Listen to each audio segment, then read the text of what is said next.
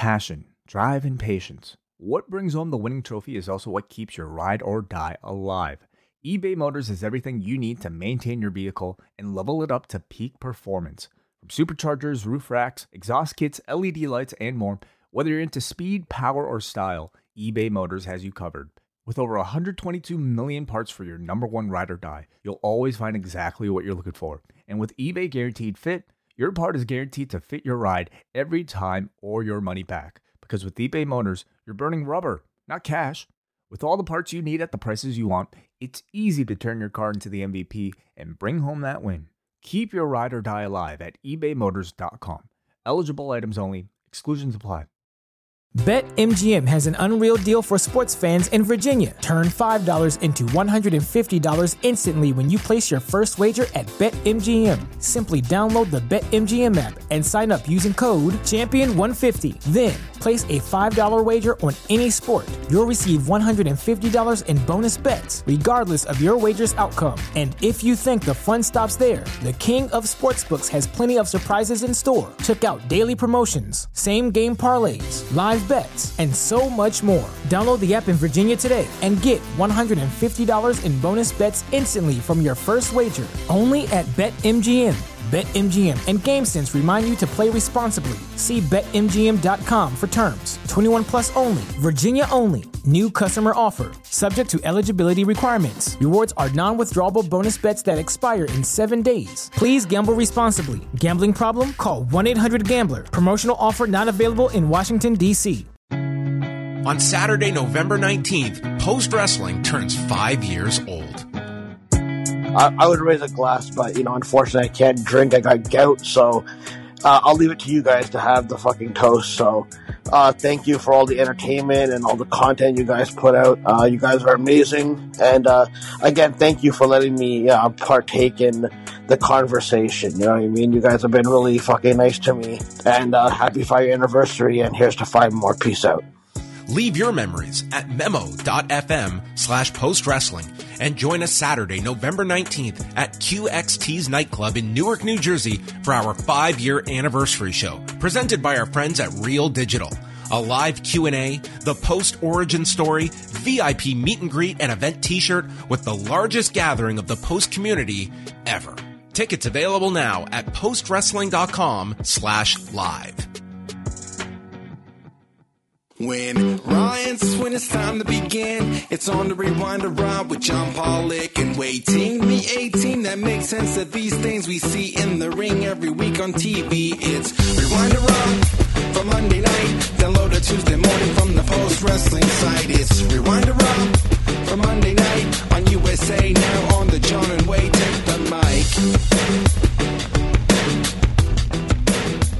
Hello and welcome to Rewind a Raw. John Pollock and Wai Ting. It is another week here at Post Wrestling, and we have kicked it off with a a breezy, quick, fast-paced edition of Raw that I felt like I just sat down to watch Raw, and boom, it was over just like that. I couldn't believe how fast this this show went. Wai. Is that so? I love these eight-hour Raws. I think that this was the key to everything. not le- Raws. not less is more. More is more. I mean, after 10 years of, of this, um, maybe, maybe, um, you're getting used to it a little bit more. I can't prove this, but I feel as though they had all their television booked from Extreme Rules through Crown Jewel, and they had all of it set up, and then they were like, "No, no, no, there's an extra week in October." Oh Christ, we got to put a Raw in. We'll put some matches in. I don't, I don't know. Um, Nikki Cross, Yeah. Um, this week felt dude, this was a dull, dull, Pretty bad. dull episode of Raw. I've been, I've been really high on like you know um this this sort of new era of WWE programming for a while. Last week, I felt was a really weak show, and maybe you kind of give them some leeway because you know Triple H was gone from COVID. Um, I don't necessarily think they have this that excuse two weeks in a row. Like this was as bad, if not worse, than last week. I felt.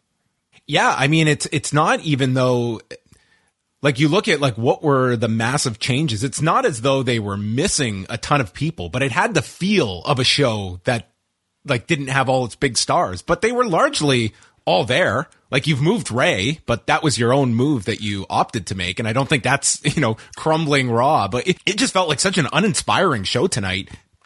And a lot of the finishes that we'll get into, it was mm-hmm. just That, to such a that was the main thing. Not even so Oh, much the star just power. constant interference or distraction finishes up and down the card. And then when they came, uh, uh, God bless the women at, at the end. Like on its own, the match was fine, but dude, 23 minutes at the end of this show, and then that kind of a finish, I was just, I, I was very happy when the show was done by the end because it just felt like the longest three hours I can recall in a long time for, for the show where you truly felt the, the drag of the show. And I felt that drag by hour one, much less three.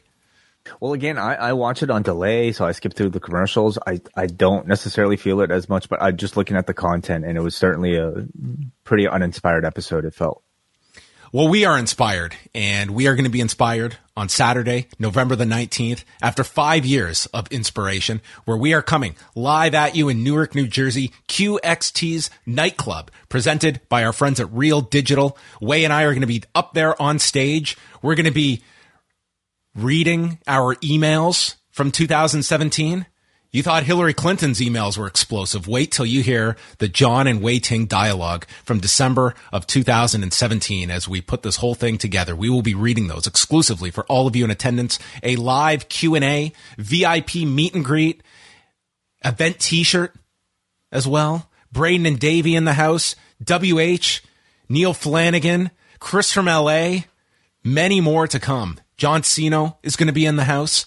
It's going to be a packed one at QXT's nightclub. And if you heard off the top, if those of you that are listening to the podcast version of Rewind-A-Raw, we are collecting people's memories, good and bad, of post wrestling's history, Hansi kicking things off. And uh, you can submit your own memories that can be heard here on the show over the next couple of weeks. You can go to uh, memo.fm slash post wrestling to submit your, your memories and messages for us. And then pick up your tickets now. Postwrestling.com slash live. We want to see all of you out there on Saturday, November the 19th, the biggest post gathering ever.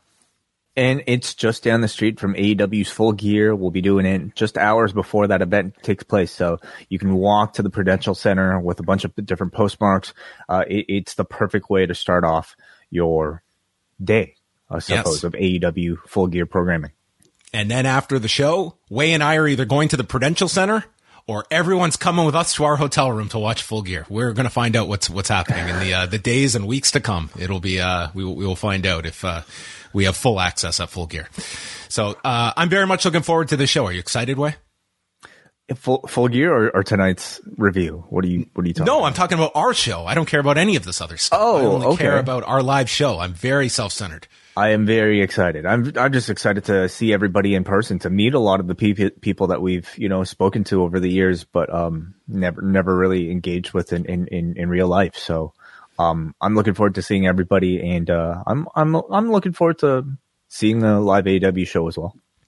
Uh, this week, uh, we will turn everyone's attention to Tuesday night's live edition of Ask Away. We are going to be going live for all members at the Post Wrestling Cafe, 8 p.m. Eastern on Tuesday night for this month's edition of the Ask Away mailbag show. So if you're a cafe member, you are welcome to join us. Wait, look, look at that image.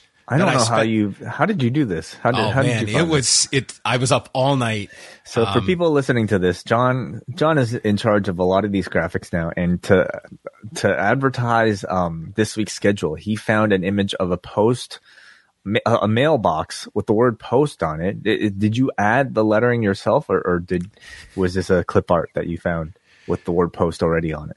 I copied this way. I just Oh, okay, okay. yeah, yeah. There, there was no originality that went went into this at all, but uh, all for the good of the show. Tuesday night, Post Wrestling Cafe members join us live. We will take uh, your calls, but you can also submit your questions uh, before Tuesday night at forum.postwrestling.com. Get all of your questions in, and we will be going through all of them. Always, always a fun show.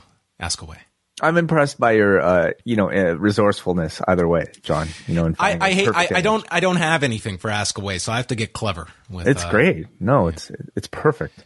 Yeah. I was actually taking a walk through the neighborhood, noticing a bunch of posts, like uh, mailboxes with the word "post" on it, and They're, maybe they're that's what we quite should be. they're quite plentiful actually. There's quite a lot of them. I own one of them. We took a picture beside one of them. Uh, right? Yeah. Okay. Well, maybe we should be thinking about the potential marketing idea. Well, it, it would be it would be a great idea. Uh, as you can also see on the graphic, the NWA podcast will be back this Saturday night uh, always must listen to, must watch programming with Nate Milton, Chris Ely, and Andrew Thompson. Uh, there is no ROH pay per view competing with them, so Chris will not be ruining any any pay per view results for you this Saturday night. Maybe he'll have Anderson Silva and Jake Paul on in the background. Uh, can ruin that for you if it's not ruined already. So uh, lots to check out this week uh, up on the site. All of our regular shows will be dropping, but I want to make mention of last Thursday and the wellness policy with Wai Ting Mike Murray, Neil Flanagan, and Jordan Goodman. I listened to this over the weekend. I thought this show was fantastic. Wai I, I thought it was just so good. The the calls were were incredible. Uh, you guys have built like a really really incredible thing on this on this show. Um, I was very impressed with the show. John sent me a really nice message this afternoon t- telling me how much he enjoyed the show, and um, thank you so much, John. Um, I I I'm, I'm I was really happy to be able to you know have the space for that conversation. But you know, you mentioned four names. It it, it seemed it was a show to me that was certainly made by a lot more than four names because we had some incredible phone calls from people, um, including you know uh, people in the chat room right now like Dicky Bird, who uh, called in and you know uh, spoke about th- their experiences either with fatherhood or impending fatherhood in Dicky Bird's case. So um, I encourage everybody to go check that out. The wellness policy is free. It's always free. It's it's hosted on the Post Wrestling Cafe feed as well as YouTube.com slash Post Wrestling. Just type in the wellness policy in our YouTube search channel, you'll find it, or just go to postwrestling.com and under podcast, under Post Wrestling Cafe, click on the wellness policy and you'll be able to find all of them. Well, I, I, definitely recommend checking that out. And, uh, of course, all of the, uh, the shows that came out over the weekend. We had a Halloween Havoc post show with Braden and Andrew Thompson. Myself and Eric Marcotte did a UFC 280 post show on Saturday. And of course, WrestleNomics radio dropping with Chris, Jesse, and Brandon on Sunday, uh, asking the, the big question. Could The Rock buy the WWE? Find out in this podcast. An hour and 20 minutes you will get your answer by the by the end of it. So, uh, and Brandon Thurston will also be at the uh, the post wrestling five year anniversary show next month. So come come hang out with Brandon Thurston as well. He's going to be handing out fist bumps. Is that what he does? Yes, yes he, has, he has promised us. Ooh.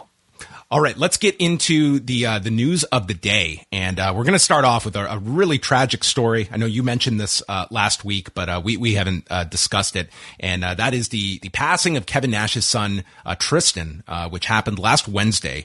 his son was 26 years of age, just a tragic, tragic loss, and amazingly, Kevin Nash did a podcast today uh, for 90 minutes with his co-host Sean Oliver, dedicated to his son who was involved with the, the production of the podcast. And I just, I clicked on this and I just could not fathom, um, Kevin Nash doing this, but I'm sure that it was very helpful for him to just maybe uh, talk about his son and have a distraction, have some kind of outlet for what I, I, cannot even imagine the the emotions that he has been going through with his wife over the past week. But this was a really tough listen.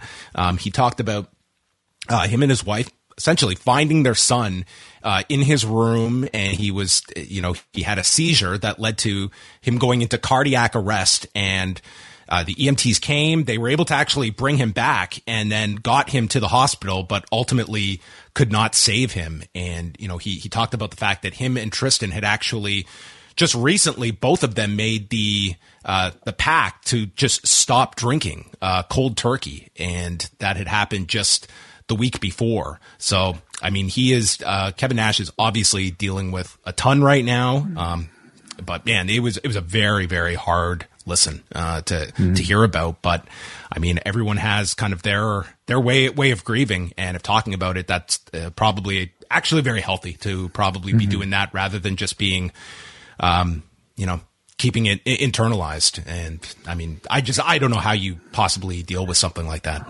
I can't begin to try to process um, what that would be like. Um, it's it, the worst thing uh, imaginable, and uh, I, everybody, you know, will probably have a different reaction to how they, they respond to that sort of grief. And it seems like for, you know, Kevin Nash, one of those was to talk about it, um, and, and, share it with the world, uh, exactly what, what sounds, who, somebody who sounded like a, a tremendous human being, um, way too young, you know, taken from the world. And, uh, I, I, you know, I listened to to part of the podcast, and, and it seems like it, it, as usual, you know, Kevin Nash is somebody who, you know, um, seems like he's relying on a bit of humor to try to deal with something like this. But I have to imagine something this, you know, this this new, this fresh, not even a week. Um, I, I imagine a lot of that healing is still to come. So our, our thoughts and condolences to them. Yeah, I mean, this has been an incredibly difficult year for for Kevin Nash, and that's putting mm-hmm. it very, very mildly. So, our condolences to the Nash family, and if you want to check out that edition of the the Kliq this, this podcast, it is uh, out today, uh, discussing uh, 90 minutes on on his son Tristan. Over the weekend, Halloween Havoc took place. Uh, some of the takeaways from the show: uh, Bron Breakker retaining the NXT Championship over Ilya Dragunov and JD McDonough, Wes Lee winning the North American Championship, and Mandy Rose overcoming not just Alba Fyre, but the uh, the House of Horrors and retaining the NXT Women's Championship. Did you uh, dip in at all to Halloween Havoc on Saturday Night Wai? I did. Yeah, yeah. I'm not keeping up with the NXT's um, the weekly as much anymore, but like I, I, definitely will try to make time for you know what I consider to be like their best foot forward in, in these sort of uh, monthly or bi-monthly specials. Um, it was definitely very reminiscent of I think um, Halloween Havoc, maybe at its most Halloween Havoc. You know, with with um, man, um, some wackiness in the form of, I guess, what we now, you know, t- uh, deem cinematic matches. And in this case, one that I didn't think was all that great.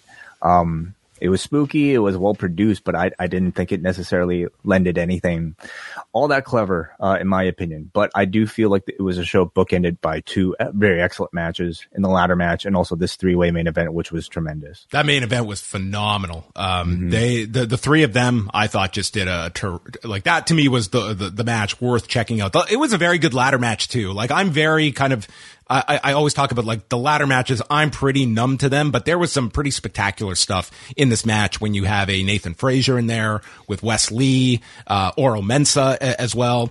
And then you kind of had Von Wagner as, as your base in this whole thing. So, I mean, the five of them went out there to try and steal the show. And I thought, yeah, that would have been the second best match. But if you missed the show, I would, I would very highly recommend the main event because they just did a terrific job. And, you know, you kind of expect that with a JD McDonough and an Ilya Dragunov, but seeing Bron Breakker, um, it just seamlessly um, hanging with, with, with these two. Like you can see where this guy um, is already just a year into this. He's a very very special talent. And I'd also add, while hardly the the polished talents that um, maybe you had in the main event.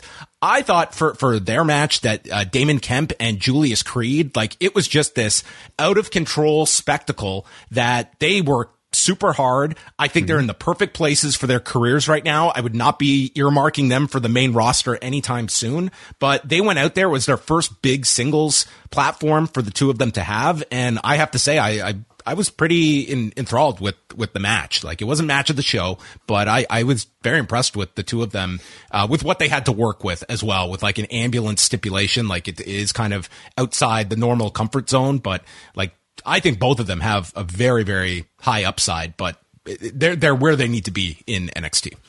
Agreed. Yeah. Um, you know, Julius Creed, I think we've already seen plenty of, um, of him for, so like his performance wasn't as much of a surprise, but Damon Kemp, I, I, I consider somebody very new to this. And you're talking about two people, you know, with, with pedigrees in, in the amateur wrestling world doing a very sports entertainment heavy match, you know, with a lot of outside brawling and weapons and things like that. And I thought the both of both of them um, carried a, a, great deal of intensity and and you know, I, I didn't think it was like necessarily a match I'll be talking about at the end at the end of the year, but I thought for for a performance from two relatively new people at the sports entertainment thing, I thought they both did really well. And you know, there is there is a lot uh, invested in his in his younger brother in Gable Steveson, but if they feel he needs that that step of his career. And I would highly encourage that they put Gable Steveson in NXT first. That's probably your program is the Stevesons against the Creeds. Interesting. Yeah. Hmm. Well, I wonder how how far along he, he is right now. I mean, he's not on television yet, so you know, I would I would assume that at this point, Damon Kemp is you know the the veteran of of the two. Uh, it's not saying a whole lot, but I mean, mm-hmm. to me, like w- once Gable is ready, I mean, he will be fast tracked. I like if they put him in NXT, I would imagine it would not be for long. I think they want him on the main roster, but you know he's he obviously or, he's already drafted? He's already technically supposed to be signed. He's got a spot on Raw. That is that is right. So that was that was a year ago. So I don't know. I just um you know, you could you could certainly argue, you know, putting him onto national television now, like is that the best place to be putting him when like he is the face of that NIL program. I think they they want to make sure that he is handled with care. Um e- either way. Um but we'll see. It would be uh that would be the natural pairing is to to have them together even though um the the Kemps and the Stevensons they might not uh, know one another, but maybe in another world they were brothers. WWE has announced back-to-back nights at the Bell Center in Montreal next February. They will do SmackDown February 17th and then the next night on the Saturday, Elimination Chamber will be staged from the Bell Center, which will be the first pay-per-view from WWE in Montreal since Breaking Point in 2009. So they are going back to the Bell Center. So, um, this was the event that ended up happening in Saudi Arabia earlier this year. So going from Saudi Arabia to Montreal, which I guess is uh, better news for Sami Zayn than this past year's. he he might actually be at this one and and you know what we'll probably be in a pretty prominent position i would hope for a show like this he and kevin owens so uh, happy for montreal um Those are going to be some electric crowds, especially Oh, for yeah. the the pay per view. Um, but it is a question of where uh, the Saudi Arabia show goes next year. Like I don't imagine them wedging one of those in before WrestleMania. Maybe they go there in the spring or something like that because the the deal does call for two per year. has it was it february the year before last you know Yeah, it's a, I- it, it's kind of been February and like late October, early November. Pretty much that's been the schedule. Um, it's it was kind of that in between pay per view. I mean, they could they could always do something maybe in March if they. I mean, that's a that's a fifty million dollar show, so you're you're not going to worry about uh, where where you put it into the calendar as long as as it's there. all right But there you have it. Uh, a note on a Laredo kid. So, um, he had posted on his Instagram, or at least someone on his behalf posted on Instagram that on Sunday, uh, he worked two shows, uh, for, for AAA and ended up requiring emergency surgery. And you could see the image and, uh, a a message was put up on his Instagram account, and then AAA posted that uh, after their event on Sunday, Laredo Kid was attended by medical personnel after multiple abdominal disturbances. Afterwards, he was transferred to a nearby hospital for a revision and a diagnosis. At midnight on Monday, October 4th, 24th, he went through surgery with positive results. At this moment, he is stable and is under medical supervision. We will keep providing updates according to medical reports. And uh, if you go to uh, Lucha Blog on on Twitter, they have translated a video from uh, Mamba, who I guess was in contact uh, with Laredo Kid um, after this, and stating that he uh, underwent surgery to remove the damaged part of his small intestine and another to reconnect the remainder. He's doing okay and going to remain in the hospital for a few days to make sure the surgery went as expected. Laredo's been told he can't do anything for at least two months and he can only start working out after that. This shouldn't affect him long term, but he's going to have a break from wrestling for a while. So this sounds like something fairly significant when you're talking about uh, two months um, that he could potentially be missing. So hoping hoping for a, a full and relatively quick recovery for Laredo Kid. Uh, whenever you uh, hear of uh, something of that nature, you're obviously uh, concerned about the severity of it. Ratings from Friday, SmackDown did 2.2 million viewers and a 0.52 in the 18 to 49 demo. Um, they were, you know, on, on par with what they did uh, last week, but both SmackDown and Rampage got hit hard among uh, adults 18 to 34. Uh, SmackDown, SmackDown was hurt by it. Rampage was decimated in, in that demo. And I think you can attribute a lot of that to both the NBA and the NLCS game that was going on. But SmackDown was down 24% in 18 to 34.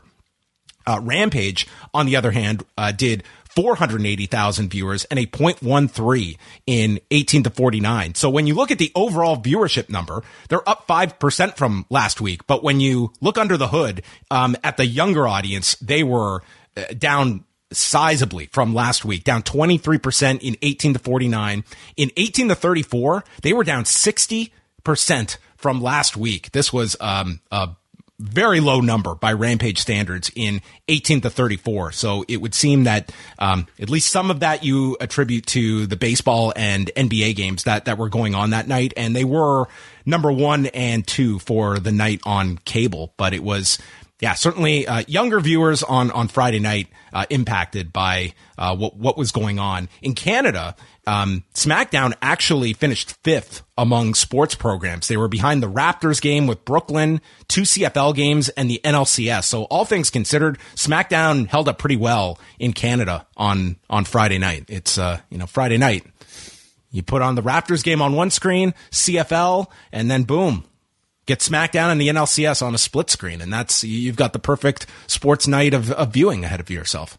There's nothing more Canadian than that. Yeah. Yeah. Well, t- tonight's Raw is going to do a terrible number on OLN. Like that's mm. in Canada, Raw is by far the most watched wrestling program. And when they go to OLN, like they were doing like under 70,000 viewers. So they are going to do a very, very low number. Uh, Sportsnet 360 is actually re-airing Raw tonight at two in the morning. And I bet you that number might beat the live edition uh, of Raw tonight from 2 till 5 a.m. because um, those replays I remember overnight from Sportsnet 360, like they would be um, as high, if not higher, than the than the live version of it. I had to look up where I had OLN, and I just ended up watching on on the Sportsnet player anyway. Like OLN is up in the 500s for me. Wow, I don't even I don't have cable, so well, makes no difference to me. You're not missing much from the uh, the Outdoor Life Network. Uh, and the final thing is just the lineups for this coming week. So NXT on Tuesday, coming out of Halloween Havoc, we have two tag title matches. Katana Chance and Kayden Carter defending their titles against Zoey Stark and Nikita Lyons. Pretty Deadly defend their belts against Idris Enofe and Malik Blade and Lash Legend taking on Shotzi. Meanwhile, on Dynamite Wednesday in Virginia, Jon Moxley is defending the AEW Championship against Penta, which was just set up over the weekend uh, online. They did not push this on Rampage, and it just is kind of coming out of nowhere with Moxley defending the title last week and now defending it against Penta on Wednesday. Jericho and Daniel Garcia will take on Claudio Castagnoli and Wheeler Yuta. Bryan Danielson against Sammy Guevara, Guevara Riho against Jamie Hayter and FTR taking on Swerve in Our Glory, which is a pretty solid lineup for Dynamite. As usual. Yeah, I think I think Dynamites are usually like really strong on paper. Um, I've been very negative on Rampage lately, but Dynamite has been to me pretty consistent, you know, over the past several weeks. Yeah, they're also in Virginia on Wednesday, so it'll be interesting if Hangman Page is on the show. Um, if they bring him out hmm. for an update, or or there's something just following up mm-hmm. off of uh, last Wednesday and the the way the the show went off the air. Um, so there you have it. That is all of the uh, news and notes. You can find all of it at up at postwrestling.com. And we will get into tonight's edition of Raw from the Spectrum Center in Charlotte, North Carolina, which if you were uh, picking Mondays to go attend Raw, Charlotte, sorry. This was uh you got the short end of the stick on Monday night. This felt like a long show and this was a crowd that uh, did not seem all that engaged with what they were presented as well. Like this was a yeah. a pretty low key crowd, which is going to infuriate my inbox when I hear from people in Charlotte who will say, "We were so loud. What what were you watching?" Did not sound great on the show. I mean, I was I, I had the same um, opinion as you about the crowd. Um, whoever would be saying that might be might have been in the it, surrounded by a really loud person in front of them, two really loud people next to them, and one really loud person behind them. But that does not necessarily translate to screen. So I I would agree. Yeah. One of the patterns we've seen over this, you know, last couple of months has been, you know, several things that are announced in advance for Raw mm-hmm. that you know going in. And like this morning, I'm just looking at them like all they've announced is Bayley and Bianca Belair. And then in the afternoon, they added Finn Balor and Karl Anderson. But that is all that they had plugged for tonight. It just seemed it was a very underwhelming lineup. Like there were no angles set up last week. There were no appearances. It just felt like a very ho hum edition of Raw and nothing, nothing built up at all. Yeah, I usually like go on the website just to kind of grab the photos to use for the previews. And tonight it was only two, two matches, which um, was is kind of unusual, you know, in this new era of um, WWE programming. Yeah, which uh, these two matches got a combined 40 minutes of ring time. So that was that was how they were padding out this show. The Judgment Day starts things off. Uh, Finn Balor calling Dominic versus AJ Styles one of the greatest matches of all time. And AJ crumbled under the pressure to the legendary Dominic. And then the highlight of the show Dominic is handed the microphone. The Judgment Day are the only ones to believe in me. I proved my doubters and my haters wrong. I'm built different. And then Dominic proclaims that he is this generation's Eddie Guerrero before he corrects himself and states Eddie was his generation's Dominic Mysterio. Well, of course. Yeah. Um, How does that work? Like Eddie, like would he have been able to have like uh like telepathy? Like would he know this in the in the future? Like in Hmm. 2003, would he have known that this little child, I will be him of his generation now? I think in retrospect, you can make those sort of comparisons. You know, like we, we can call Bob Backlund maybe the, the Hulk Hogan of, of his period of dominance. Okay. You know, that sort of thing. I mean, what he's saying is that he is the, the standard, you know, with which everybody in the future and the past will be compared against. It's good. It like the Eddie stuff gets the crowd really riled up when he does Mm-hmm. like the Eddie spots and compares himself to to Eddie. to me, there's a real awareness of, I think, you know, how Dominic uh, Mysterio comes across, you know, when they exaggerate him to, to this degree for heat. Um, and every line everybody said here, I thought was, was pretty funny, you know, uh, and also uh, great for, you know, want, making you want to boo the person, calling him the greatest luchador in the history of the business. Um, it, it, I, I thought all of it worked really well. The OC cannot hear any more of this. AJ says that Dominic is this generation's James Ellsworth, and they're going to pick off. Did not expect na- expect that name to ever be brought up in WWE again for many reasons. well, got no reaction either. I feel like James Ellsworth is like a. I, I- mean, I imagine like it it resonates with some people, but that's that's a fairly random name. I, I would say. I think it, I think it makes sense. You know, when you're picturing like who's a notable like non rest like wrestler who- who is really shouldn't have ever been in the ring. Like he was kind of hired to be that role, right? They're going to pick off the Judgment Day one by one, and Balor brings up how he was the one that started the club. They're all living off of his legacy, and Karl Anderson says that he is the toughest man in the building, and he wants the match with Finn Balor. And then I was waiting for Finn to say, "Are you sure you aren't already booked in a in another match somewhere else? Are you able to have a match here in WWE tonight?" Well, people were joking that you know um, they should have really put the never open weight championship on the line for this one. Well, Yeah. I mean, it, it kind of unofficially changed hands here, so maybe maybe Finn's Yeah. going over uh, to take on Hikuleo. Oh, maybe. Um, I felt like this was a real missed opportunity for Karl Anderson to like actually say something of substance to kind of um build to this match, which you know, let's like in the history of the available matches for Karl Anderson in WWE, this like might be at the very top. You know, so this should have been a big one for him, and he should have used. They should have used whoever wrote this promo for Karl Anderson. Like, they should have used this time to at least like speak a little bit about their history together. Instead, he had something to say about being the toughest man in, in this room, which as a babyface, none of this audience ever bought. Like, who is Karl Anderson? When has he ever professed to be the toughest person, even in the ring right now? That's nobody could buy that. I, I, you know, especially for him being a babyface now, like I, I, I was hoping to hear a lot more about the significant history between the two, beyond just like, I started the club. Like, tell us about the dojo. Tell us about making Chonko and, and I don't know, making, uh, Jushin bed for him or something like, you know, like give me something of substance to, to let me realize that you had, have actually known each other for, you know, the better part of like 10 or 15 years or however. Well, in, in in the new WWE quote unquote universe, you know, freelance wrestling might exist, uh, Full Impact Pro might exist, New Japan Pro Wrestling doesn't exist at all. That is That's what, crazy. That is what we have learned. Okay, Yeah, the you- signing of Anderson and Gallows. It's true. You're right. I didn't realize that because they they've been mentioning every promotion under the sun. You know, Michael Cole at least, and um, obviously AEW was not one of them. Um, but you figured New Japan would be, especially you know, just kind of given.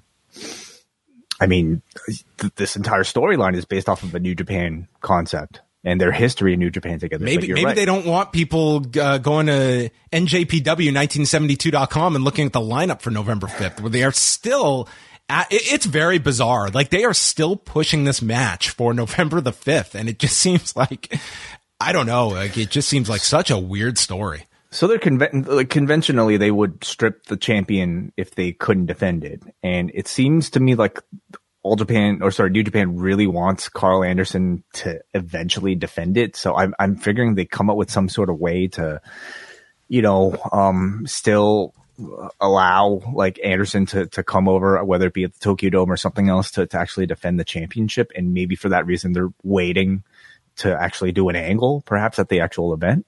Well, I think New Japan they better not be holding their breath. I, I think that they're just, it, it's just, it's very bizarre that New Japan, who are very much sticklers for this stuff, would advertise a match that today mm-hmm. looks like there's no prayer of it happening, that they would advertise that. But they are. And you've got like, uh, Takami Ohbari like going into like Tokyo sports, like talking about how angry he is. And I can see hmm. wrestlers using the media for, for work stuff. I do not see Obari um, go going and you know uh, for for quotes that are, are not his legitimate feelings. And I think New Japan's going to be the ones here with like the the egg on their face at the end of this whole thing. That's certainly how it how it feels. We'll see how it plays out. So we get into Karl Anderson and Finn Balor. Who is the toughest man in the room? The big question. Uh, Karl Anderson kicks out Balor's knee, hits a dragon screw, and then a running Liger bomb onto Balor for a two count. Sling blade from Balor in response hits the shotgun drop kick, climbs up, but then Anderson stops him and hits a superplex. Dominic gets onto the apron and is stopped by AJ. Priest goes after AJ, throwing him over the desk, and then Priest is attacked by Gallows, setting up the big spot where Rhea Ripley scoop slams the fake Kane. Luke Gallows right onto the floor. And Dominic gets into the ring. The distraction leads to uh, Karl Anderson hoisting up Finn Balor and Ripley low blows Karl Anderson behind the referee's back. And Balor becomes your never open weight champion in 17 minutes and 12 seconds. Huge celebration, confetti everywhere. You know, uh, Finn Balor's going back good match. I felt, you know, especially I like, I, am not that impressed by Karl Anderson usually, but you know, he has great chemistry, obviously with Finn, and I thought they they. I thought they were having a very nice match up until the finish. Like you have to overcome the constant commercial breaks in, in the middle of these, but I, I thought they had like a, a pretty nice match together. And I think for somebody still relatively like uninitiated initiated as a baby face, um, they managed to get a pretty good like near fall reaction for, for Karl Anderson doing the um the the jumping neckbreaker, which I guess you know he can't do the gun stun anymore. So um this jumping neckbreaker off of the middle rope, which looked really good and got a very good near fall. So um, but this this did, did begin the uh, night of um distraction finishes up and down the card, basically. Yeah, this would just be a, a whole slew of them that we were going to be served on Monday. This post wrestling podcast is brought to you by NerdWallet's Smart Money Podcast. Financial literacy can be daunting, but it's one of the most valuable things you can equip yourself with. On NerdWallet's Smart Money Podcast, their trusted financial journalists offer easily digestible, conversational discussions on topics like balancing your portfolio. If you think an ETF is one of Cena's five moves of doom, this show might be for you. Planning for your tax bills this April, so you don't have to worry about a visit from Erwin R. Shyster and putting away more money for retirement. Because unlike most wrestlers at the end of their careers, most of us should only plan on retiring once. Listen to NerdWallet's Smart Money Podcast on your favorite podcast app. Future you will thank you. BetMGM has an unreal deal for sports fans in Virginia. Turn $5 into $150 instantly when you place your first wager at BetMGM. Simply download the BetMGM app and sign up using code Champion150. Then place a $5 wager on any sport. You'll receive $150 in bonus bets, regardless of your wager's outcome. And if you think the fun stops there, the King of Sportsbooks has plenty of surprises in store. Check out daily promotions, same game parlays, live bets, and so much more. Download the app in Virginia today and get $150 in bonus bets instantly from your first wager only at BetMGM. BetMGM and GameSense remind you to play responsibly. See BetMGM.com for terms. 21 plus only, Virginia only. New customer offer, subject to eligibility requirements. Rewards are non withdrawable bonus bets that expire in seven days. Please gamble responsibly. Gambling problem? Call 1 800 Gambler. Promotional offer not available in Washington, D.C. Johnny Gargano and The Miz are backstage, and Miz wants to know what Gargano knows. Miz is denying that there is any secret, and Gargano turns it around, stating, "Then why are you asking me what I know?" So he, uh, Miz calls him an internet troll, and Miz is going out to the ring.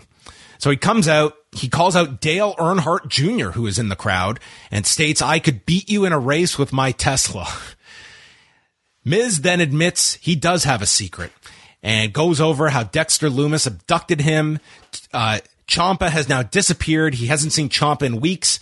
And Miz has been targeted because of my mind. And Lumis is jealous that I chose Ciampa to impart all my wisdom onto instead of him. And he was at home without a job.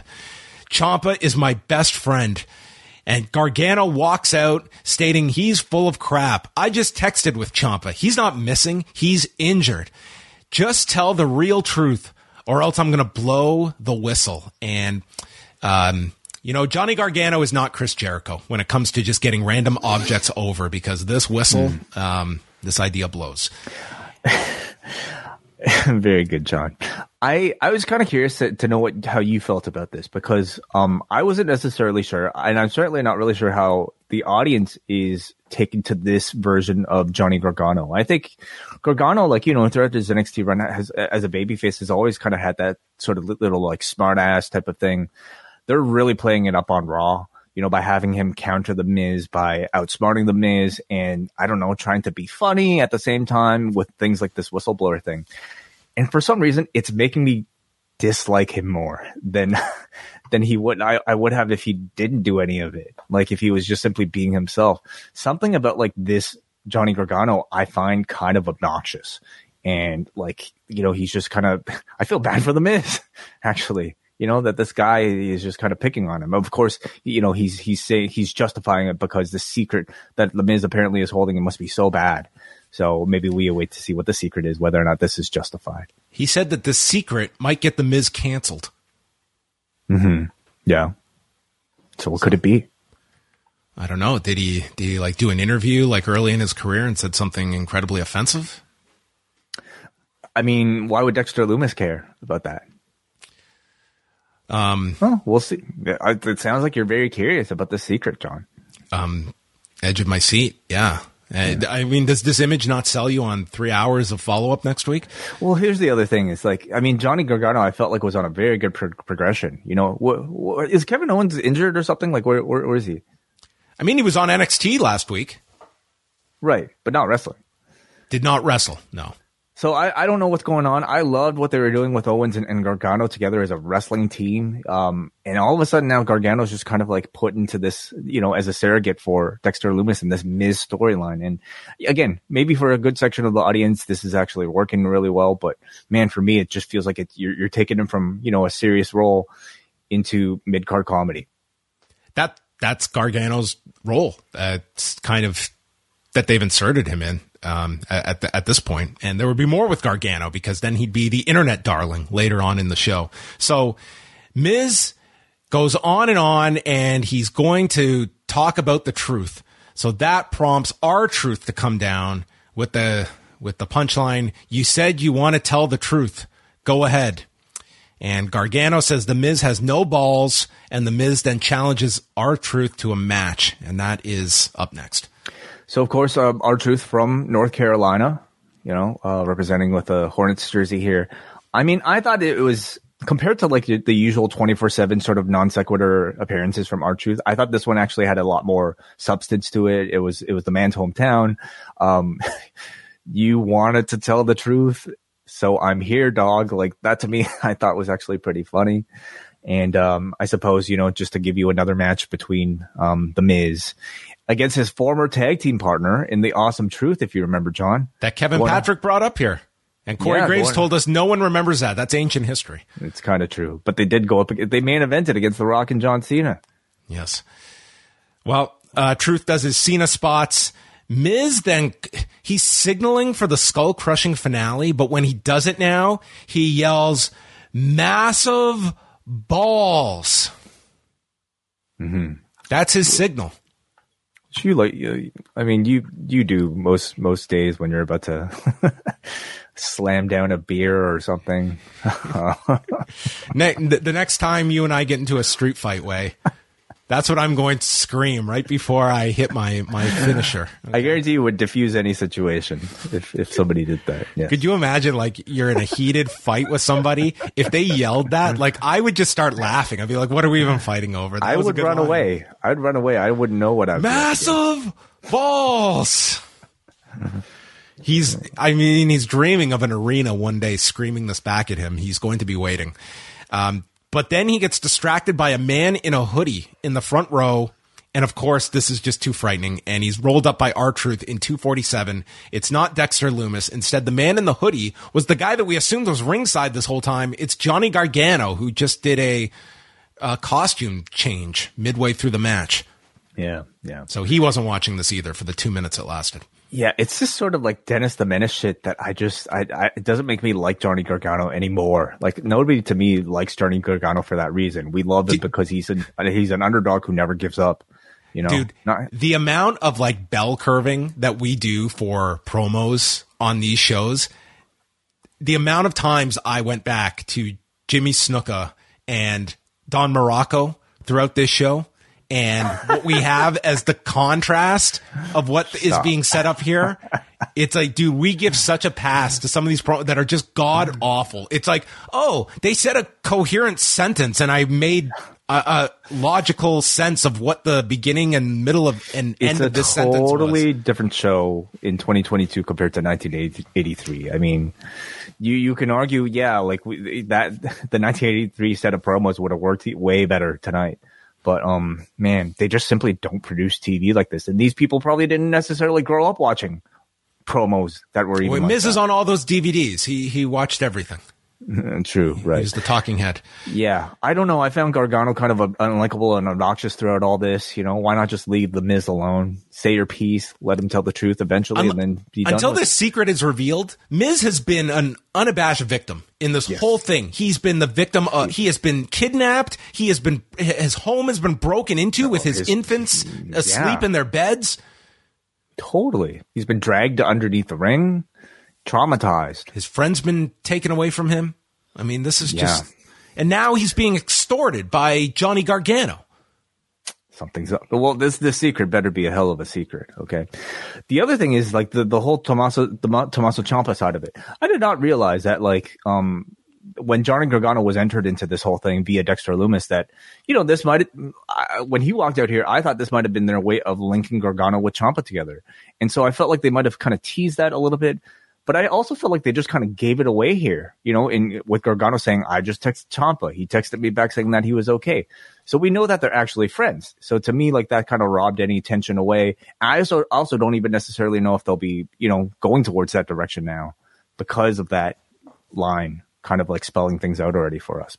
It's one thing to have a texting relationship. It's another to have a uh, working relationship in your place of business. Okay, so there's still more perhaps. There's still hurdles to overcome. okay. Kathy Kelly did a sit down with Candice LeRae, and she knew this would be a challenge, but she's been helped here in the Raw locker room by Belair, Asuka, and Bliss. And then Damage Control interrupt the interview and go over all the women they've put on the shelf. And Candice stands up to them, calling IYO untrustworthy. Dakota Kai is still spiteful, and Bayley still isn't Raw Women's Champion. So they just beat the hell out of Candice. The camera tips over, and um, Candice is destroyed. And uh, her husband had other things he had to get to before taking care of Candice, I guess. Her husband had to return the cloak that he borrowed from the props department. Um, this was a real oversight, especially after like it'd be one thing if we didn't see Gargano for the rest of the night, but we saw him shortly after this. Has big smile on his face, like happy go lucky. There is a point. The next time we see him backstage, he is stating he's looking for Candice, but then his attention is diverted by Miz and then JBL and Corbin. He then gets into a match with Corbin and he, there's no follow up of like his wife who has been laid out in a locker room somewhere. And, and this is not one of those like Jon Moxley, Renee Paquette deals where it's like, we know they're married, but we kind of, oh. Candice like flat out is Johnny Gargano's wife. It is stated right there in the sit down interview. Like it is, these two are husband and wife in real life and in the story. Yeah. the moment my wife gets like sent to the hospital, like I'm dropping the rest of my evening. You know, I don't care if JBL is trying to goad me into a match with Baron Corbin. Like it's it's over. You know, so I I I didn't like the fact that they slotted this like put this interview towards the end. You know, put it on later and then have Johnny Gargano be done with his evening and then do this Candice stuff. It just kind of makes Johnny look pretty bad to me, in my opinion. Elias passes by Matt Riddle with the bongos and he explains he's a serious artist who has a long history of people interrupting him and he's never going to let it happen again. But he's letting it slide with Riddle, who interrupted him last week. So just bong jokes from Riddle. Alpha Academy show up and call the two Blink 180 shoosh. That's pretty good. Reunion tour. Yeah, very expensive reunion tour. I heard. People yeah. are pretty upset. Um, and they call Ezekiel a moron, and Elias takes issue with this and sets up a, a tag team match.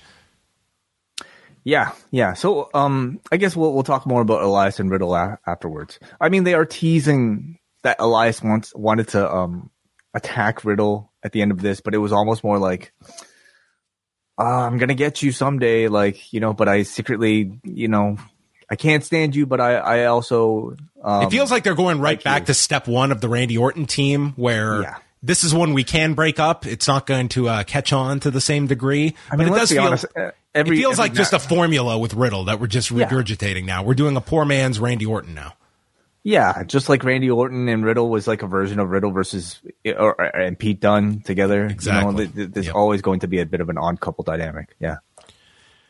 Austin Theory against Mustafa Ali. Seth Rollins was out on commentary. That was his role tonight. And Theory takes a selfie on the apron, gets knocked off by Ali. As Ali mounts a comeback, Rollins is getting more and more worried.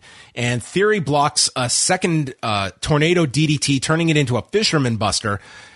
Ali stops the A Town down, backstabber, and then Rollins runs in, allowing Theory to crotch Ali on the top rope and turns it into A Town down, pinning Ali in 12 minutes and 4 seconds. So this is our third match of the night and third interference slash distraction finish of the night. Yeah. At this And point, we're building up Ali for Rollins as he takes this loss to Austin Theory. And no mention man, at all. the man everybody beats, Austin Theory. Yeah, the guy who shows up to close the show at NXT last week. Uh, no mention of that at all. He's just back here beating Ali, and Rollins and Ali is the match we're building towards as they fought afterwards, ending with Ali sending Rollins into the LED screen at the entrance. Yeah, I don't know if that NXT tease was meant to be anything more um, than I don't know, just a, a an, another appearance by a Raw person, a WWE main roster person to try to battle the competition, I suppose. That seven minute overrun segment. We got to end it strong. Austin Theory. I thought tonight just kind of told you everything you needed to know about that. There's, you know, nothing, no real substance there, in my opinion. Uh, yeah, the match was okay, but man, Ali does not feel all that hot this week. Um, the cl- like last week, I thought they did a really good job of like making him feel like you know he he's he's at least um uh, somebody that you you know a Seth Rollins you could you know, uh, imagine should take seriously. But this week, I I didn't feel th- the same way. Um, anyway. Miz is uh he finds Gargano, so this is where he he had been starting his search for Candice, never concluded his his finding. And then he runs into JBL and Corbin, who refer to Gargano as the internet hero, the independent darling. And he's in the major leagues now and tells him to stop and introduce himself. You'd be carrying my bags in the Attitude Era. And Gargano brings up he was eight years old during the Attitude Era and introduces himself to MC Hammer Pants, JBL, and then goes through all of Corbin's different names, asking him what his name is now, if it's Boring Corbin. Mm-hmm. Yeah. Yep. Some z- zingers here. M- MC Hammer Pants. Uh, at least making note of like the obnoxiously large pants that JBL had last week. They mentioned that uh, Black Adam is the number one movie in the world, so getting getting more uh, attention than Guardians of the Galaxy got when when Batista went off to to do that film. So it's good to see The Rock is in good standing with the company. Yeah, certainly. I mean, they. Uh, are, what projects are they involved in with him? Do they like Young Rock? Young Rock, yes, that would be the one. They're uh, they're not like producers on Tales from the Territories, but they're being they're they're providing people to be on that show. So they're being you know they're obviously in very good standing. Have you seen the the reviews for this thing? It like Black on? Rotten Tomatoes, the fans love this movie and critics fucking hate it. Yeah, It's it's such a disparity of uh, reviews. it's such i mean I, I i'm honestly not all that interested at it in it at all but like seeing the reactions is making me interested because i've heard even critics say like they thought it was a bad movie but they can't wait to watch it again. Like it's somehow like bad. Uh, like if you're just kind of talking about maybe I don't know um, uh, d- uh, d- uh, scripting direction, but it was also incredibly fun, and that to me sounds like you know it's ultimately a good time. So I'm kind of curious. Look here it is, 90% audience score, 39% critic score. So you can't you can't always trust the critics. You got to go up and, and, and make a make your minds for yourselves. They did like 140 million worldwide over the weekend. So that's a, Mm-hmm. a pretty sizable figure. They beat expectations. So I mean, th- this is like a real coup for like Dwayne Johnson being being the lead here. The It's a DC real has coup. so much It's a real into coup this franchise. It's a real cool for for Warner Discovery, you know, to have an actual success story on their hands, at least box office wise. It's great that Warner Brothers finished the film and released it to the public. That's a that's a big Mm-hmm. step forward from from Batgirl. So congratulations, Warner Brothers. Uh, Omos de- destroyed uh, four guys, including Sal Renaro. Didn't get the others, but uh, they were identified as Tom, Denny, and Adam. And MVP cut a promo. Omos just put his hand over this guy's head. um, I thought Omos was pretty great in the segment. I thought he like just he destroyed these guys. He's got this squash match down pretty pat and just killed these dudes. Ended with a tree slam to Renaro and stacked the two of them in a minute 41. And uh, for all you want to say about this Braun Strowman Omos thing, that clip on the WWE's YouTube did like Oh, an yeah. insane figure, like well over 2 million views. Like, uh, Braun Strowman, he always did well with like his crazy stunts and stuff like that. But these two just doing like their face off and the shove to the floor, um, that was like a big YouTube hit for for WWE. Well ahead of like what Logan Paul is doing uh, for you. Yeah, which is, I mean, I'd be, I'd be very curious to, to know like what the uh, geographical breakdown of, of that is because to me, like, well, first of all, like what we hear on the internet and, and what we hear on like podcasts like these is not obviously reflective of how the rest of the world might might think uh, when, it comes to what they want are looking for in their professional wrestling product. So, um, I, I mean, I. I, I was always pretty confident that these two will do really well in Saudi Arabia, and I I feel like this is, you know, when you see two giants together, that translates to any market, um, in any language. So I, I imagine that their, their match will be received pretty well. And I thought tonight's segment, like, if you're going to go ahead and promote a man as a giant, you just kind of do all your classic segments, you know, have him beat four, four jobbers. Next week, have him beat five jobbers and then whatever. Just ma- like do what you can to make the most out of what you have with Omos. And, No, I, I want these two to like great. crush things next week, like large objects they have to crush and rip a phone bo- book in half. That'd be fun. Yeah, Sure. Is this is this match going to be the Black Adam of WWE matches? One that critics are going to say is so bad that Yeah. they can't wait to watch it a second time. That's a very appropriate comparison. Um, I think I I think there, there are plenty of Black Adams in, in, in wrestling um, that that are even divisive among the critics. But yeah, I can see this being one of those. Yeah, WWE's uh, no, they're not far off to what Black Adam took in domestically. Uh, what they're going to get True. from that Saudi Arabia show. It, it, why, it, why isn't there a Rotten Tomatoes for pro wrestling? You know? There is. We pretty much live off of it. Well, yeah, I guess so. But I mean, one source that can tell you like, this is what this is what the established journalists uh, feel. This is what the pod podcast like review Rewind-A-Raw feel. But this is how the audience feels. It's hard to like tabulate that. I know what you mean. Like that's what I, I love that MMA decision site where it just tabulates all the uh, like media member scores and everything like that. But it's, uh, I guess unless we were all like uh, rating matches, uh, uh, like uh, Grapple's got that. Yeah, that's that's the audience score. So is there a thing that tabulates, you know, the the critic score? No one cares about the critics' scores. I don't think. Yeah. they they want to listen to our our our thoughts, our our, our meanderings.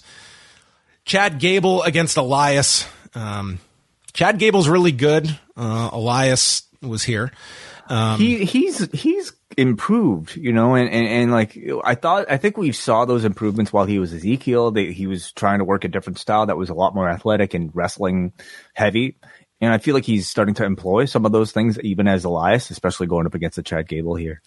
Elias feels like a lot more limiting of a character to me than even like I'm not saying Ezekiel was like this grand reinvention of him, but I just feel like it was more interesting. Yeah, it just feels sure. like we're going backwards to mm-hmm. Elias to something that was you know I was I was happy that they were at least of the thought that we've got to move beyond this character, and now it just feels like we're going back to something that was safe and reliable, but has such a ceiling to it. I agree. Like this is one of those Triple H moves that I I'm certainly not not, in favor of, especially now seeing like the result of Elias, unless they have something bigger for planned for Elias. But two weeks in, it seems to mean like they are trying to push him as a real baby face, teaming with Matt Riddle as sort of like the next in line and Matt Riddle's, you know, um, pair, pair, look, odd pairings. And that to me is just not, not very interesting for him. Not as interesting, at least as what uh, Ezekiel was. Um, it's one of those things that was like so weird and you could tell might have been like a real Vince McMahon idea but because the people playing it were so good, it really worked. And you just don't have any of that like interest here uh, with with this reversion to Eli- Elias.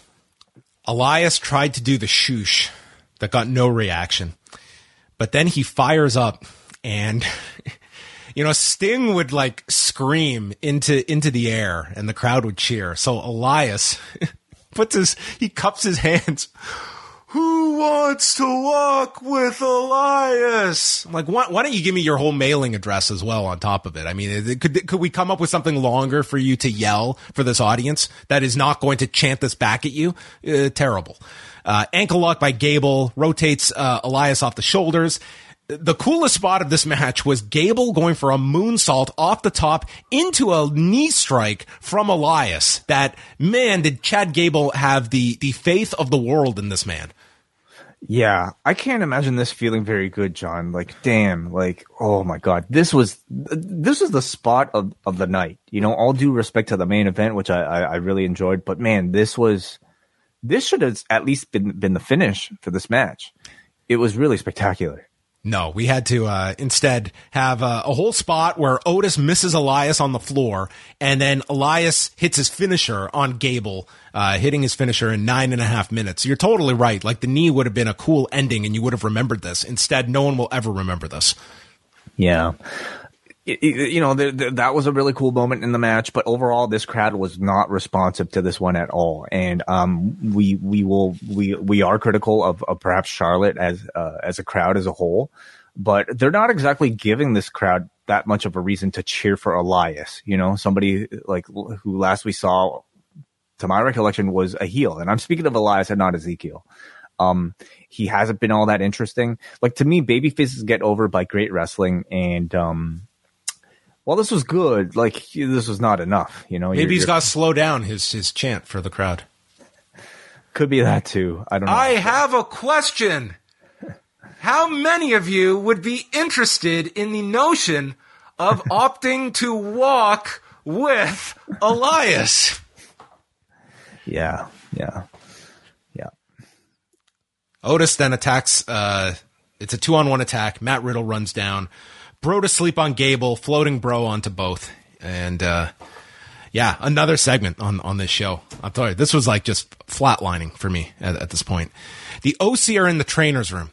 AJ says, We have a Rhea problem. And uh, Gallows says, Well, I'm the best with the women and is going to go handle the Rhea problem.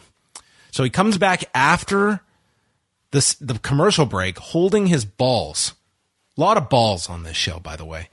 And they all then agree we have a Rhea problem and they need to do something. Hmm. Yeah. Right. I I seem to re- recall that uh, Gallows and Anderson, if it, if it was one thing that was um, kind of dead on arrival for their last WWE run, it was the angle where they took the New Day's balls do you remember that? And put them in formaldehyde. They literally took their balls. Yeah. Remember yes, this? Yes. Yes. This sort of um uh, scientist segment. Yeah. Yeah. Uh, hey man, it's Gallows and Anderson. Um, it's it's you know you, like Dick. Dude, they've been back two weeks. jokes. They've been back two weeks. Okay, the the, they- they- the new car smell is gone. Oh goodness, goodness! Like again, we all get really excited anytime we see new faces, especially when they're faces that are directly from New Japan Pro Wrestling or Impact Wrestling. Um, oh, Forbidden Door, it's happening. This, what does this mean? Yeah, he's the cha- he's the open weight champion. Isn't this Yeah. cool? Everybody. Hey, Haku's the hardcore champion and he's in the Royal Rumble. I'm sure that WWF is going to let him go back to WCW and drop this title on Thunder. I'm sure they will. They Yeah. WCW doesn't have him under contract, but WWF are good guys. They're going to let Haku go back with the hardcore title. Okay, all, all that said, like you know, the, that that new car smell. I mean, I think the challenge of every promoter is to try to maintain that excitement for as long as you can, and WWE has done pretty poor in trying to maintain our excitement for Gallows and Anderson. And and granted, like I think once they realized the raw, raw material they had to work with, I mean, they re- I don't know how much they really could have done, but man, like this. This type of fucking like ball humor is just like the last thing I think they need as baby faces again, I could be wrong. Like balls are a big topic on Raw, and it's clearly working for some people. So maybe, maybe it, it will work. But there's an endearing quality about these two that uh, have clearly, like you know, uh, g- given them a, a big fan base outside of this. For some reason, they have not been able to translate that to Raw in these two weeks, at least. JBL is out to rant about the safe space spe- seekers, uh, these Gen Xers or Gen Zers. Uh, insults the football team here in Carolina. They turned Michael Jordan into a loser. North Carolina is where dreams come to die. He just railed on North Carolina. You would think this would have been the easiest material, and they were just like, "Is that it?" Like, great, okay, whatever because then they were bracing themselves for 14 minutes of Baron Corbin against Johnny Gargano. So, of all the things that maybe we have overlooked that maybe are seeping their way into Raw, as AEW is saying goodbye to its rankings, Kevin Patrick notes that Johnny Gargano is 4 and 1 since joining Raw. Okay, all right. So what does that mean? Where does he? Where does that rank him? How I don't know. he He's, he's about to lose. That's what we're, we're about to, uh, I don't think it matters at all. I think you can win as as many as you want. It's like whatever. Nobody cares. Gargano's running to the post. Um, JBL's on commentary, so we get him arguing with Kevin Patrick for most of this. Corbin hits deep six, which Kevin Patrick identifies as ring around the rosy. And if you think that JBL and Corey Graves gave him a pass on that one, you would be mistaken.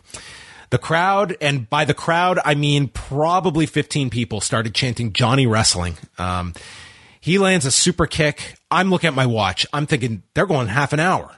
This was the longest match. Corbin uh, runs into a super kick. Gargano then ends up standing on the desk and he takes JBL's hat. He puts on this hat and I will be kind and state that he was dancing. This also could have been him having like an allergic reaction, uh, the way he was moving around on this desk. This guy is the one individual that grew up and saw Shawn Michaels do his entrance and said, that's a hell of a dancer right there. I wish I could dance like Shawn Michaels. It might have been his. Um, Because I've never seen two men with worse rhythm that have not been afraid to share it to the world than Johnny Gargano and Shawn Michaels. Um, so he hits a DDT. He's still wearing the cowboy hat. So what is what happens? JBL trips Gargano on the apron, leading to end of days, and Corbin wins this match mercifully in 14 minutes and 10 seconds. Four interference or distraction finishes in six matches that we are up to now. But don't worry, we got a clean finish with Omos. yeah. Um, I think anytime Johnny Gargano is in ring, like it's you know there, there's a level of quality that you can expect, and I thought this kind of hit that, but it was also against Baron Corbin, who I don't think is a bad wrestler, but man, anytime he's just on screen, it's just kind of um, it it automatically decreases my interest. And as much as maybe I thought this match technically was perfectly fine, nobody really ever wanted to see Johnny Gargano versus Baron Corbin. It's also appearing that I don't know where it's leading to because I don't necessarily feel like Gargano is sticking with Corbin and and, and JBL. No, he was um, he was the the quote unquote indie rep for them to be for for the JBL Corbin gimmick. Well, you can't use him as that person while at the same time trying to shove us, you know, a babyface Johnny Gargano we should be cheering for in this feud against the Miz you know so the miz seems to be like his his you know real actual program and at the same time they decided to just use him as like cannon fodder for baron corbin and jbl this week um i didn't think it made gargano look that great even with the distraction finish because the distraction came relatively easily for one thing, like anybody seeing Johnny Gargano dance like that, I mean, he's really just asking for it. Okay. Like you, you really offended everybody by those moves.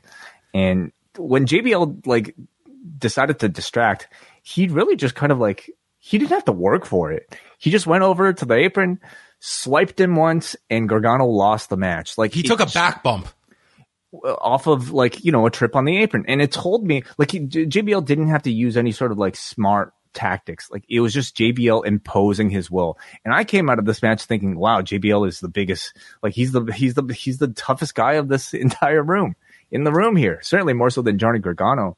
What about so, Karl Anderson? Well, I mean, he wasn't in the room now, was he? But uh, I did not like this for Johnny Gargano. I did not like this entire show for Johnny Gargano. Unfortunately, I do love JBL in this role. I think when he's a full on heel, he is tremendous. Like when he was being a commentator, when he's doing those panels, I I hate, I hate, hate, hate him. But when you are employing the man to be the most hateable person, I I think he's great.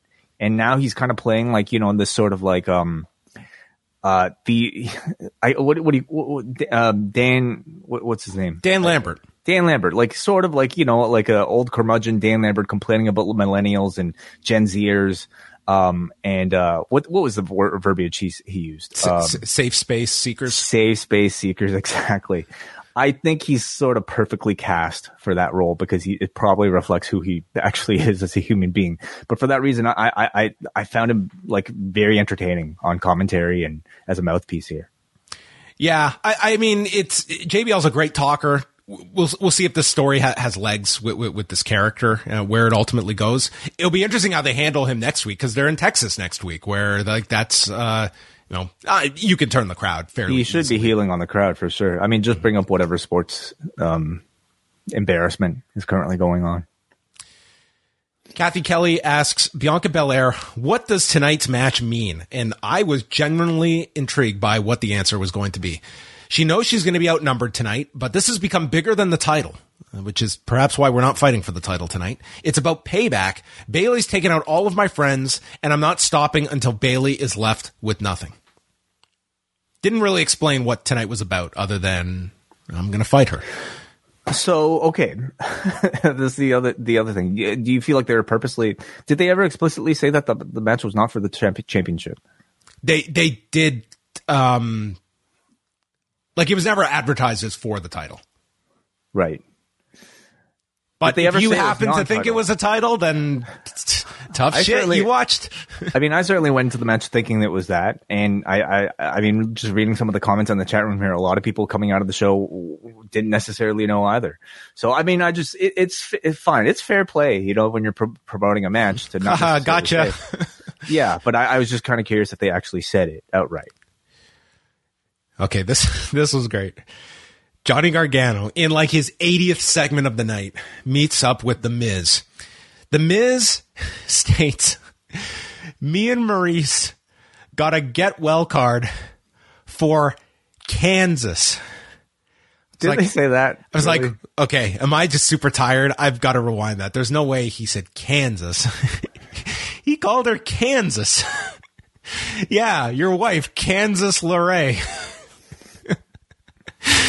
This is all I want out of the show is just blunders that make it to airway. Miz says he wants to put all this behind him with Gargano. Gargano tells Miz just to tell the truth. And if you don't next week, I will. Like this is pure on blackmail. And then he takes the get well card and Miz hasn't even signed it. You prick. Yeah. And Gargano says you should have put money in it. Yeah, anyway. you're rich. This this reveal better be pretty strong, okay? Because if it's weak, yeah, Wow. it'd be a shame.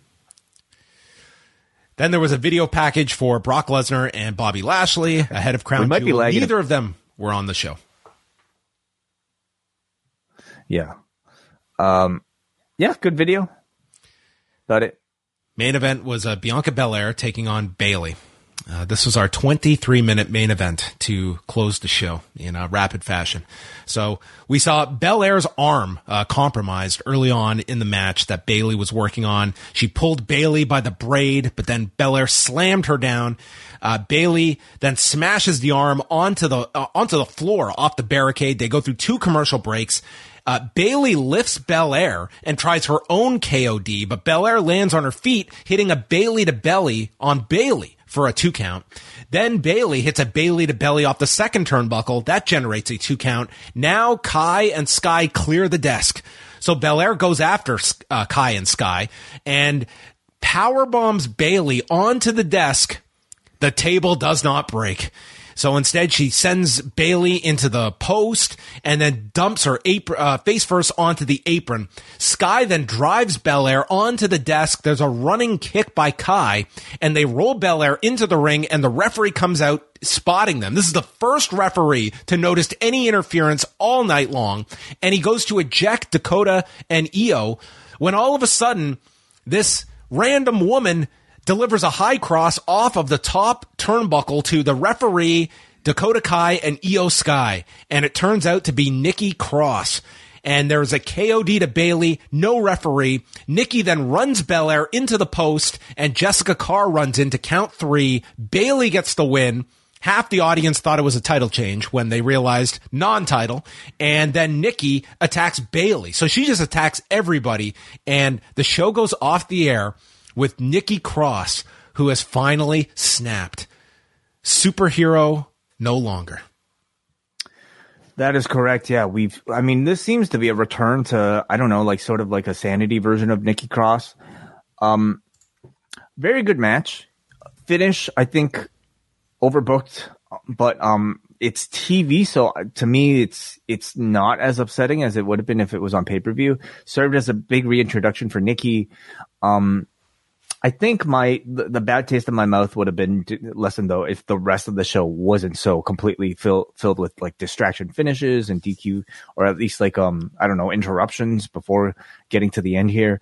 Um, in ring, I thought they had a great match, but man, unfortunately, they this this this match struggled in front of the Charlotte crowd, and maybe it was just a, a crowd that didn't see this as maybe they got the memo that this was wasn't a championship match and they weren't as invested. Um, but maybe it was the length of the show. It could have been a number of reasons, but this this whole final ending to me didn't come together as as well as I thought maybe it should have. Yeah, I just felt like this show felt so padded out. And when you're doing an ending like this, like I get it, you had a story to tell at the end with Nikki, but when you're going 23 minutes, man, that that's a long time, and it and it felt it. Um, you know, they, they had a nice match. match- but it was like it was a dead crowd, and it was 23 minutes. Um, I don't think that's bad though. When it's like, uh, well, you know what? If it's a non-title match, then I can understand. Like I, I felt like it, for a championship match, I was gonna say like it's that's an appropriate length. At the end of three hours, it, it's going to be tough. Yeah.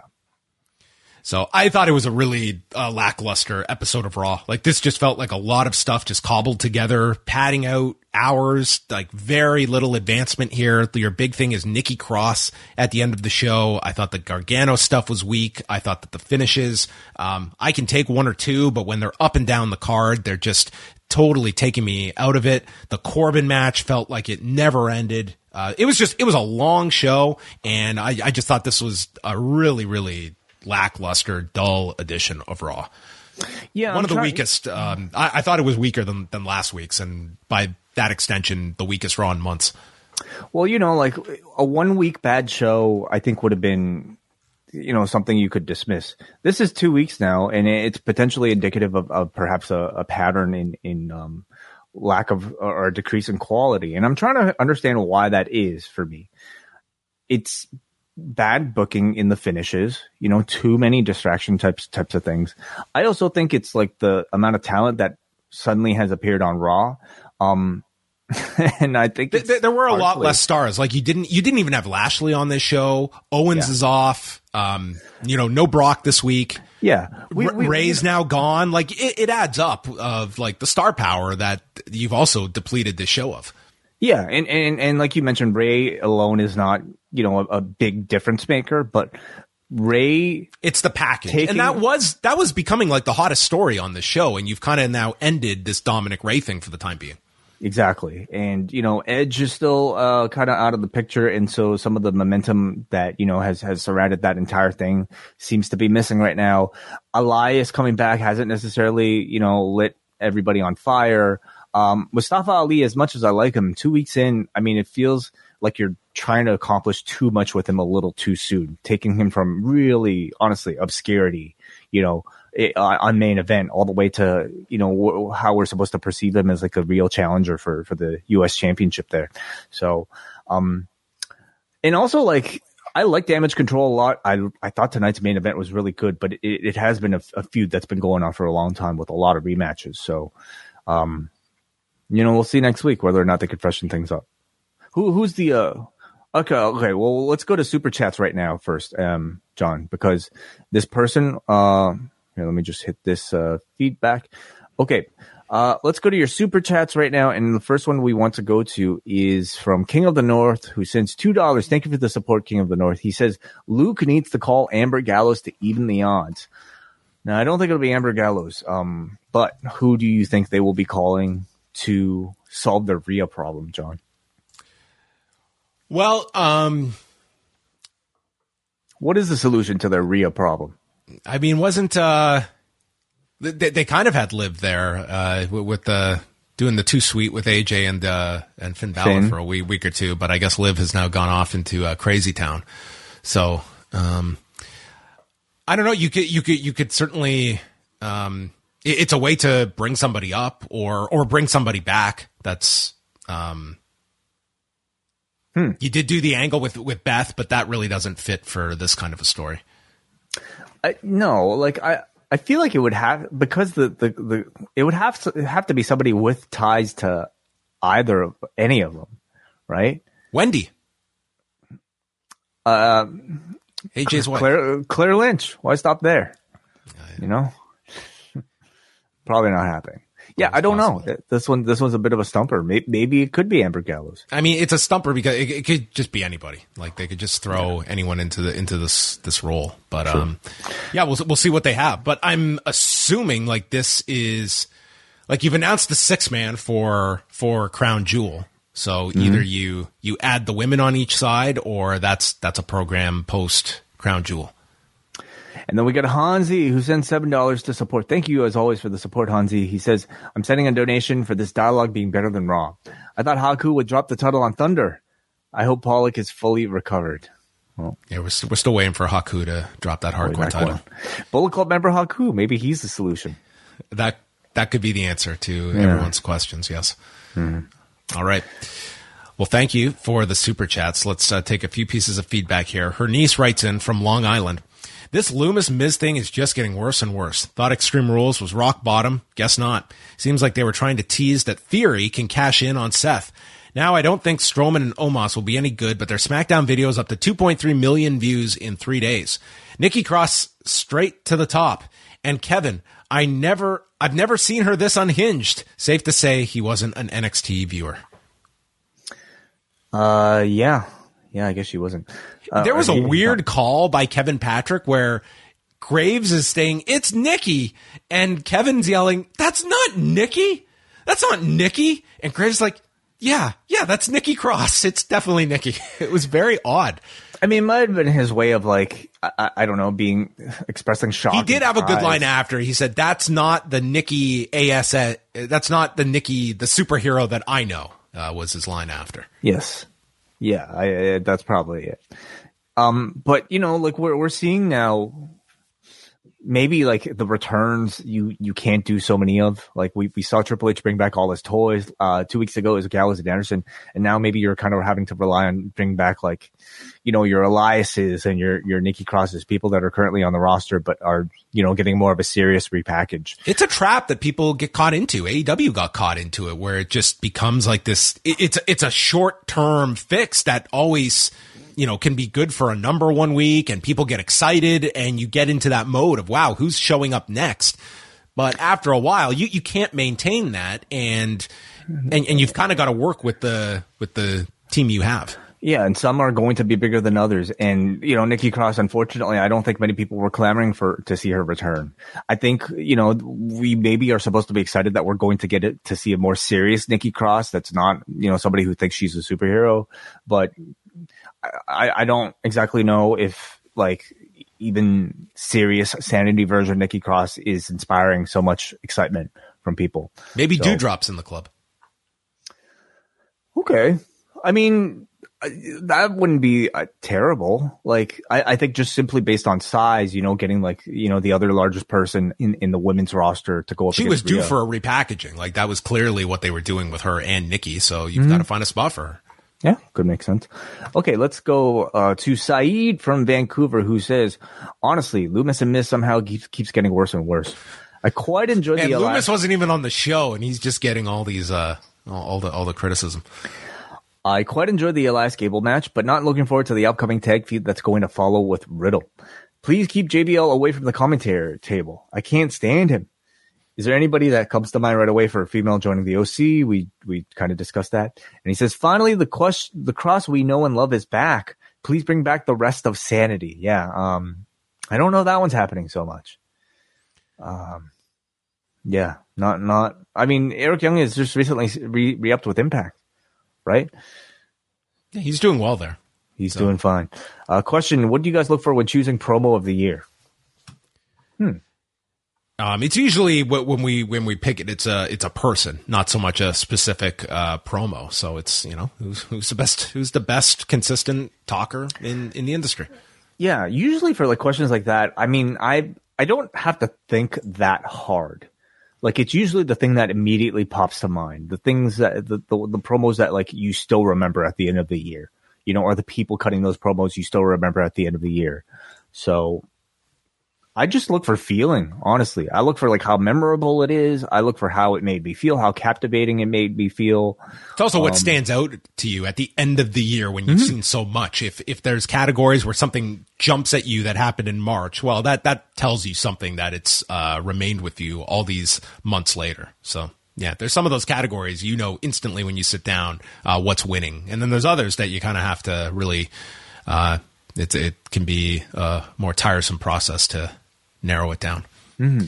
But that will come at the end of the year. Best of the year, worst of the year. And I think we will have more than enough to talk about on those shows. But we are all out of talking for this show. So thanks to everybody for joining us. We're live Tuesday night for all members at postwrestlingcafe.com, 8 p.m. Eastern time. Join us in the room. You can get your questions in there or submit them at forum.postwrestling.com. Uh, we're back on Wednesday night with Rewind to Dynamite live at 8 Eastern. And you can also catch uh, up next Tuesday night, 1015 with Braden and Davey, and then Shot in the Dark on Wednesday with John Siino. But all roads lead to QXT's nightclub Saturday, November the 19th. Tickets available at postwrestling.com slash live. It's our five year anniversary show.